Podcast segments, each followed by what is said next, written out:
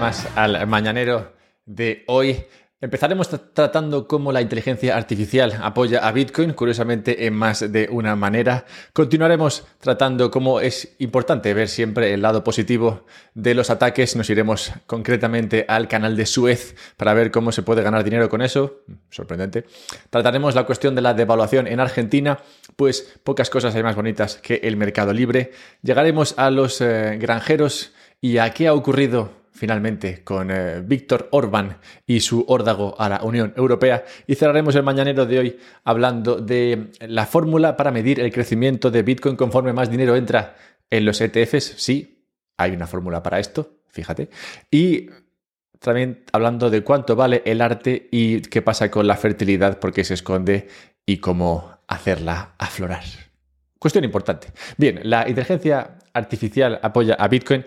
La demanda de electricidad en Estados Unidos está cogiendo a gestores de la red eléctrica, empresas y políticos con el paso cambiado. Desde los años 90, la demanda de electricidad en Estados Unidos ha crecido menos de un 1% anualmente. Una cuestión triste, sí, pero bueno, una cuestión eh, fáctica. El año pasado, no obstante, esa tendencia cambió y se espera que suba hasta el 1,5% de crecimiento, al menos en los próximos años. Y ese es el crecimiento esperado de media. En Estados Unidos, en algunas regiones, se puede esperar que el crecimiento de la demanda de electricidad suba por encima del 5%. ¿De dónde viene toda esta demanda? ¿Quién está demandando electricidad como si no hubiese un mañana. Bueno, según Boston Consulting Group, el consumo eléctrico de los centros de datos estadounidenses se triplicará con respecto a los niveles de 2022 y alcanzará los 390 teravatios, que es un montón, a finales de la década. Esto equivale a cerca del 7,5% de la demanda eléctrica nacional prevista. Pequeño apunte, Bitcoin ahora mismo consume el 1,5% más o menos. Bien, Sam Altman, jefe de ChatGPT, te sonará una inteligencia artificial, dice, necesitamos mucha más energía en el mundo de la que creíamos necesitar antes, ¿vale? Sherlock, y dice además que todavía no apreciamos las necesidades energéticas de esta tecnología, la inteligencia artificial. Para hacer frente a este aumento de la demanda de electricidad, algunas compañías eléctricas están reconsiderando Anda, sus planes de cerrar las centrales que queman combustibles fósiles, mientras que otras han solicitado a los reguladores permiso para construir nuevas centrales de gas. Y es que cuando la necesidad aprieta, pues ya se sabe, un problema para redes de electricidad y políticos que, como sabemos, buscan vender que reducir el consumo es el camino pero claramente no es a donde se está llegando. En Kansas City se está construyendo un centro de datos gestionado por Meta. Meta, pequeño aparte también, dio resultados ayer y enfatizó en los mismos que iba a invertir fuertemente en la inteligencia artificial.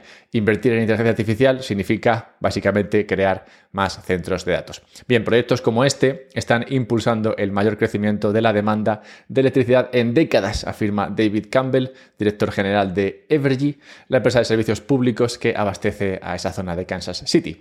La empresa anunció también que retrasaría cinco años hasta 2028 la jubilación de una central de carbón que funciona desde los años 60. Es bonito verlo esto realmente.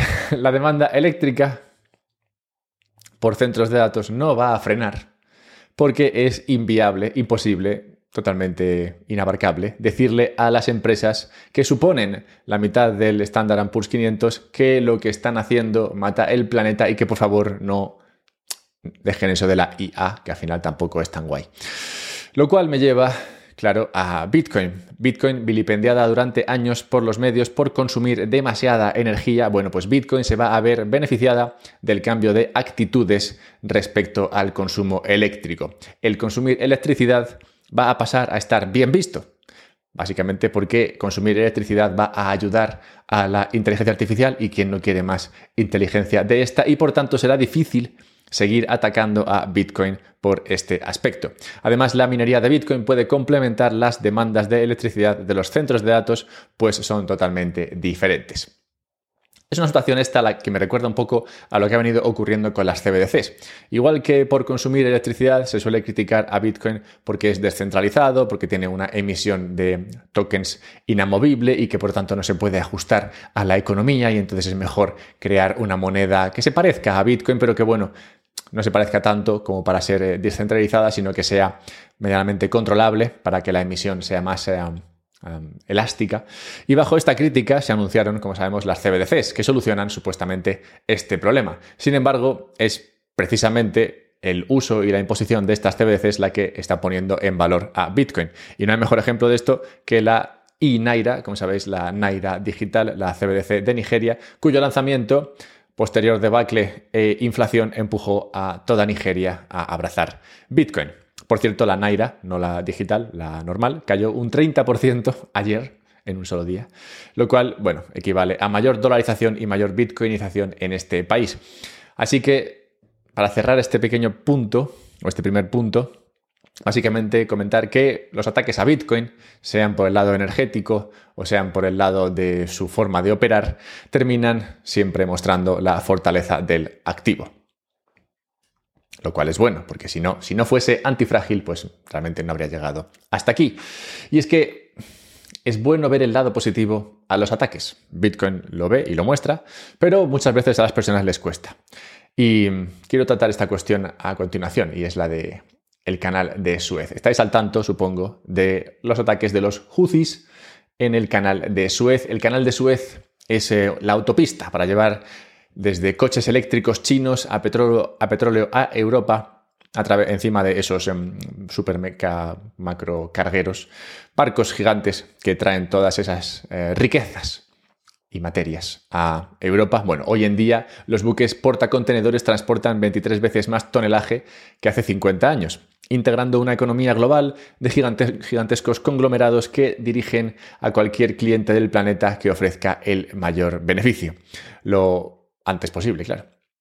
Esa integración que se ha producido y que permiten autopistas como la del Canal de Suez ha reducido los costes para enviar mercancía por el planeta, permitiendo a IKEA vender a bajo coste, a bajo coste precios, a bajo precio eh, sofás idénticos en 59 países y a McDonald's freír patatas Russet Barbank de Idaho en todo el mundo. Una autopista que como sabemos, está cerrada prácticamente por el ataque constante de estos grupos como los Houthis, grupos paramilitares que impiden el libre tráfico de mercancías a través de ese canal desde que los Houthis se apoderaron en noviembre del Galaxy Leader, un carguero de propiedad japonesa que transportaba automóviles, las tarifas de los fletes de Shanghái a Génova se han cuadriplicado. En todo el mundo, el coste medio del transporte de un contenedor de 40 pies se ha multiplicado por 2,7 veces en ese tiempo, hasta los casi 4.000 dólares, según una consultora inglesa. Fabricantes como Tesla o Volvo han tenido que suspender la producción de automóviles en plantas alemanas y belgas a la espera de piezas. Claramente todo esto es negativo, ¿o no? Teniendo en cuenta que es viernes, me parece importante encontrarle el lado positivo a esto y es que podemos encontrar que hay empresas que están encargadas de mover estas mercancías que puede ser que se vean beneficiadas de lo que está ocurriendo. ¿Cuáles son estas empresas? Bueno, pues son empresas como Frontline. Según Frontline, es, es, una empresa líder mundial en el transporte marítimo internacional de crudo, esto es petróleo, y productos refinados del petróleo. Bien, esta empresa, Frontline, pero hay otras, pero esta en concreto viene subiendo un 300% de precio en los últimos tres años, cotiza a PER 4 y da un 14% de dividendos.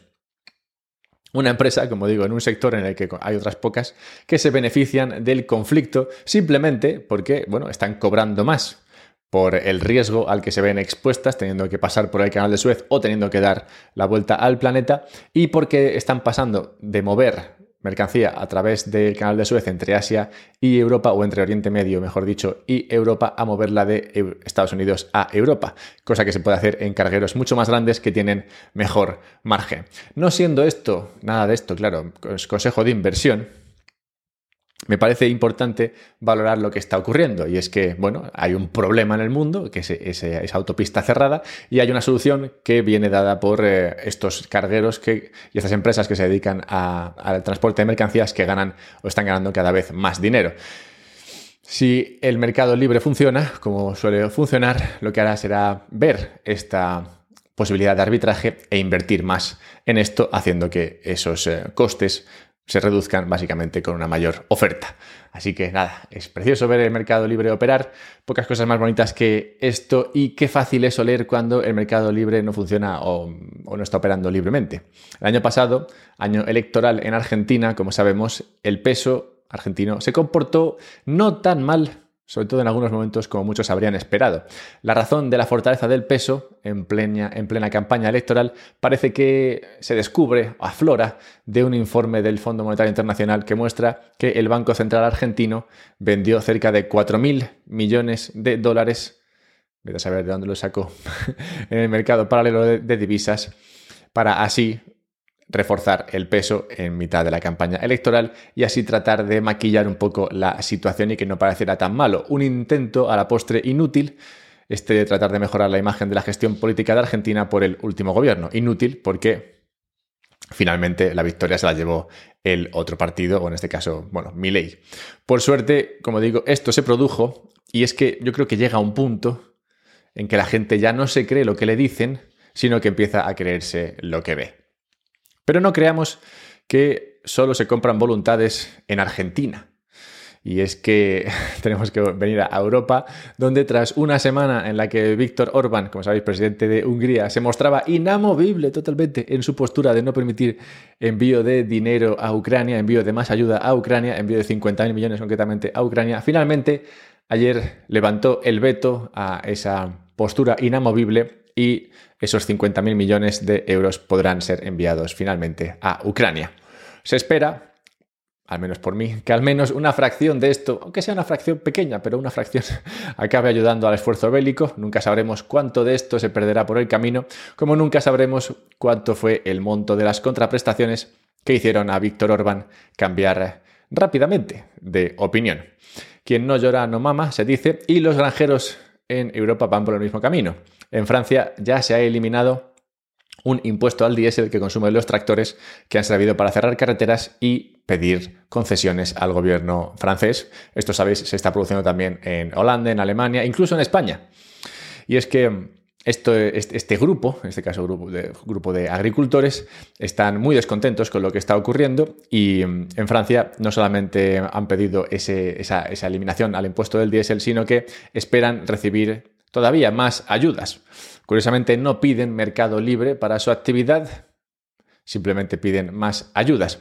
Pero bueno, es uno de los problemas en los que nos encontramos actualmente, tal y como funciona el dinero fiat y las democracias, porque si tú tienes un gobierno que se coloca como el garante de todos los derechos y gestor del dinero de todos, pues em, te colocas en una situación en la que cualquier grupo suficientemente poderoso, sean los agricultores o sea el que sea, que se sienta ninguneado, sabe a qué puerta tocar para pedir que le den lo suyo. Y lo suyo le será dado como le está empezando a ser dado del bolsillo del resto de los ciudadanos.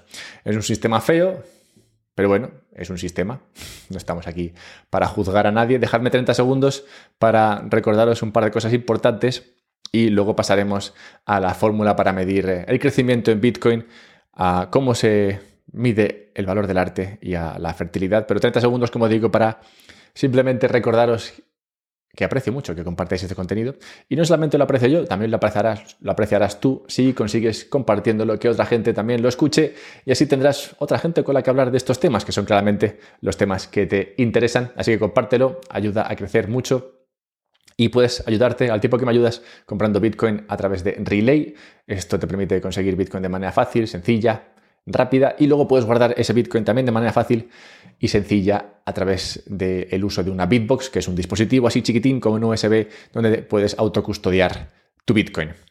Y hablando de Bitcoin, tenemos que atacar esta fórmula y es que en marzo de 2021 que sí, ha llovido un poco, el Banco de América, Bank of America, introdujo el concepto de multiplicador 118, así lo llamo, en relación con el comportamiento del mercado de Bitcoin. Yo flipo que no me enterase de esto, han pasado casi tres años, es la primera noticia que tengo de este multiplicador 118. Bueno, en ese momento de 2021, la capitalización del mercado de Bitcoin era de aproximadamente un trillón de dólares, un millón de millones, lo que equivalía a un precio de negociación de unos 58 mil dólares por Bitcoin. El análisis que en ese momento hicieron los de Bank of America sugería que una inyección de entre 92 y 93 millones de dólares, bien preciso, podría influir potencialmente en el precio de Bitcoin en un 1%, teniendo en cuenta la capitalización del mercado y el multiplicador propuesto ese de 118. Vamos, que por cada 92 millones de dólares el precio de Bitcoin subiría un 1%. ¿Por qué es interesante esto hoy? Pues alguien lo ha rescatado, este super mega multiplicador, y lo ha aplicado al momento actual con los ETFs. Y ha llegado a lo siguiente, basado en datos que quitan las salidas de Bitcoin del GBTC, como sabéis, el ETF de Grayscale, del cual en las primeras dos semanas ha salido bastante dinero, pero bueno, asumiendo que eso ha sido una cosa extraña y sacándolo del cálculo, ha habido un promedio de entradas de 4.193 Bitcoin en los 9 ETFs, que, bueno, los 10 ETFs que cotizan. Esto supone unos 176 millones de dólares de nuevo capital que entra al día. Redondeando la cifra a 150 millones, porque 176 es difícil, supongo, de 150 millones de capital neto al día y utilizando un múltiplo más conservador que ese 118, utilizando por ejemplo un múltiplo de 50 veces, el analista que rescataba esta, esta fórmula estima la presión al alza de los precios a medida que los ETFs de Bitcoin crecen en la siguiente manera. Con estos factores veríamos, dice el informe, 8.000 dólares al mes de presión alcista conforme entran esos 150 eh, millones mensualmente a, a los ETFs de Bitcoin, lo cual llevaría a final de año a un precio de 131.000 dólares. Dice el estudio Sabemos que el capital no fluirá uniformemente, no claro, no todos los meses van a entrar 150 millones así cuadrados, y que otros factores podrían hacer subir el, el, múltiplo de 50 veces. Pero la regla general dice es la siguiente, las ganancias mensuales de Bitcoin en todos los ETFs multiplicadas por 2 dólares te darán el efecto del precio del límite inferior previsto del crecimiento del ETF. Vamos, que ya tenéis deberes, podéis coger lo que está entrando en los ETFs de Bitcoin, multiplicarlo por 2 dólares y eso te dará el límite inferior previsto para el precio de Bitcoin. Fíjate. Una fórmula interesante que veremos cuánto tarda en, en romperse. Por muy loca que os parezca esta valoración, esta fórmula, espero que la siguiente historia lo relativice. Un caso interesante que captó mi atención el otro día afloró recientemente en, eh, gracias a la denuncia de un particular. Este particular era el oligarca ruso dueño del Mónaco, Ribolovlev o algo así, contra la casa de subastas de arte, de arte Sotheby's. Bien, en las declaraciones ante el juez que surgieron después de esta denuncia, se destila que el valor de las obras de arte, un mercado totalmente opaco, es esencialmente lo que le venga a cada uno o sea, lo que le dé por ahí. Y por tanto acaba siendo un mercado en el que se paga finalmente lo que se cree que se va a devaluar, a devaluar el fiat frente al arte. Una de las obras en disputa que llevó a, esta, a este juicio fue la comprada por el oligarca por 127 millones, el Salvator Mundi de Da Vinci. Bueno, pues esta obra concretamente Sotheby's la valoraba en, en menos de 100 millones. A los eh, tres días la vendía por 127 y el oligarca ruso la colocó tres o cuatro años después por 430 millones de dólares. ¿Qué respalda al arte? ¿Qué información nos da esto? Bueno, ¿qué respalda al dinero fiat? ¿no? ¿Qué, preguntas? Al final todo es una carrera de la humanidad para preservar el valor de su trabajo o de lo que han sacado tras la caída del muro, como es el caso del oligarca ruso. Pero bueno, si esto os sorprende, el cómo se valora el arte, que creo que nos sorprende a mucha gente, deberíais saber que el mercado del crédito privado es mucho más grande está mucho más relacionado con la economía, es prácticamente tan ilíquido como el mercado de arte y curiosamente se valora más o menos de la misma manera. Así que bien, suerte con esto, creo que el mercado de crédito privado va a dar alguna sorpresa. Este año también lo cree PIMCO, otros no lo creen, veremos qué pasa. Ánimo con ello, como digo, porque alguien tiene que arreglar este problema y no me refiero al problema del crédito privado, me refiero al problema de la fertilidad. Hay un artículo en el Financial Times que se titulaba de la siguiente manera, La natalidad desciende en los países nórdicos y se pregunta a continuación, ¿ya no bastan? ¿Es que acaso ya no bastan? las políticas favorables a la familia. El artículo habla de que el reto político de Europa es evitar una caída libre de la fertilidad como la que se observa en muchos países del este asiático. Pero, dice, las políticas que funcionaron el siglo pasado pueden no funcionar hoy es probable que algunas cuesten enormes sumas sin dar los resultados deseados. Supondrán más de 50.000 millones, no sabemos, pero bueno, no sorprendería a nadie tampoco que las políticas que se implementen no tengan los resultados deseados. Al final, ¿qué política lo es o qué política lo consigue? Pero bueno, Continúa el artículo. Lo extraño de la fertilidad, dice, es que nadie sabe realmente qué está pasando. Las respuestas políticas no se han probado porque es una situación nueva. Dice, no está impulsada principalmente por la economía o las políticas familiares, es, dice, algo cultural, psicológico, biológico, cognitivo. Ajá. Yo frente a esto me remito a lo comentado con el tema del peso argentino. A ver, yo creo que la, gente sabe perfectamente lo que está pasando independientemente de lo que le digan. La gente sabe cuál es la situación y si tú empobreces a la gente y encima no le das una visibilidad clara sobre lo que vendrá en el futuro, pues la gente tiene menos hijos. Y esta situación no es nueva, se ha producido a lo largo de la historia de la humanidad. Por lo general, si la gente no lo ve claro, pues eh, no se pone a tener hijos como si no hubiese un mañana. Y dejadme cerrar el mañanero de hoy con la necrológica, recordando la muerte en tal día como hoy de no otro que Bertrand Russell, con quien tengo una relación de amor-odio. Este es un matemático y filósofo que, entre otras cosas, dijo esta cita, cito, lo que los hombres realmente quieren no es el conocimiento, sino la certidumbre. Certidumbre venden los gobiernos cuando anuncian sus políticas, una certeza que se demuestra falsa poco después. Por eso, creo yo, aunque despacio, Bitcoin se va abriendo camino teniendo en cuenta que está basado en la matemática. ¿Y qué hay más certero que la matemática? Bueno, compartid esto si os ha gustado, buscadme en Twitter, arroba alberto-mera, comprad Bitcoin, si así queréis, a través de Relay y guardadlo en una Bitbox si así buscáis una mejor custodia de vuestra riqueza.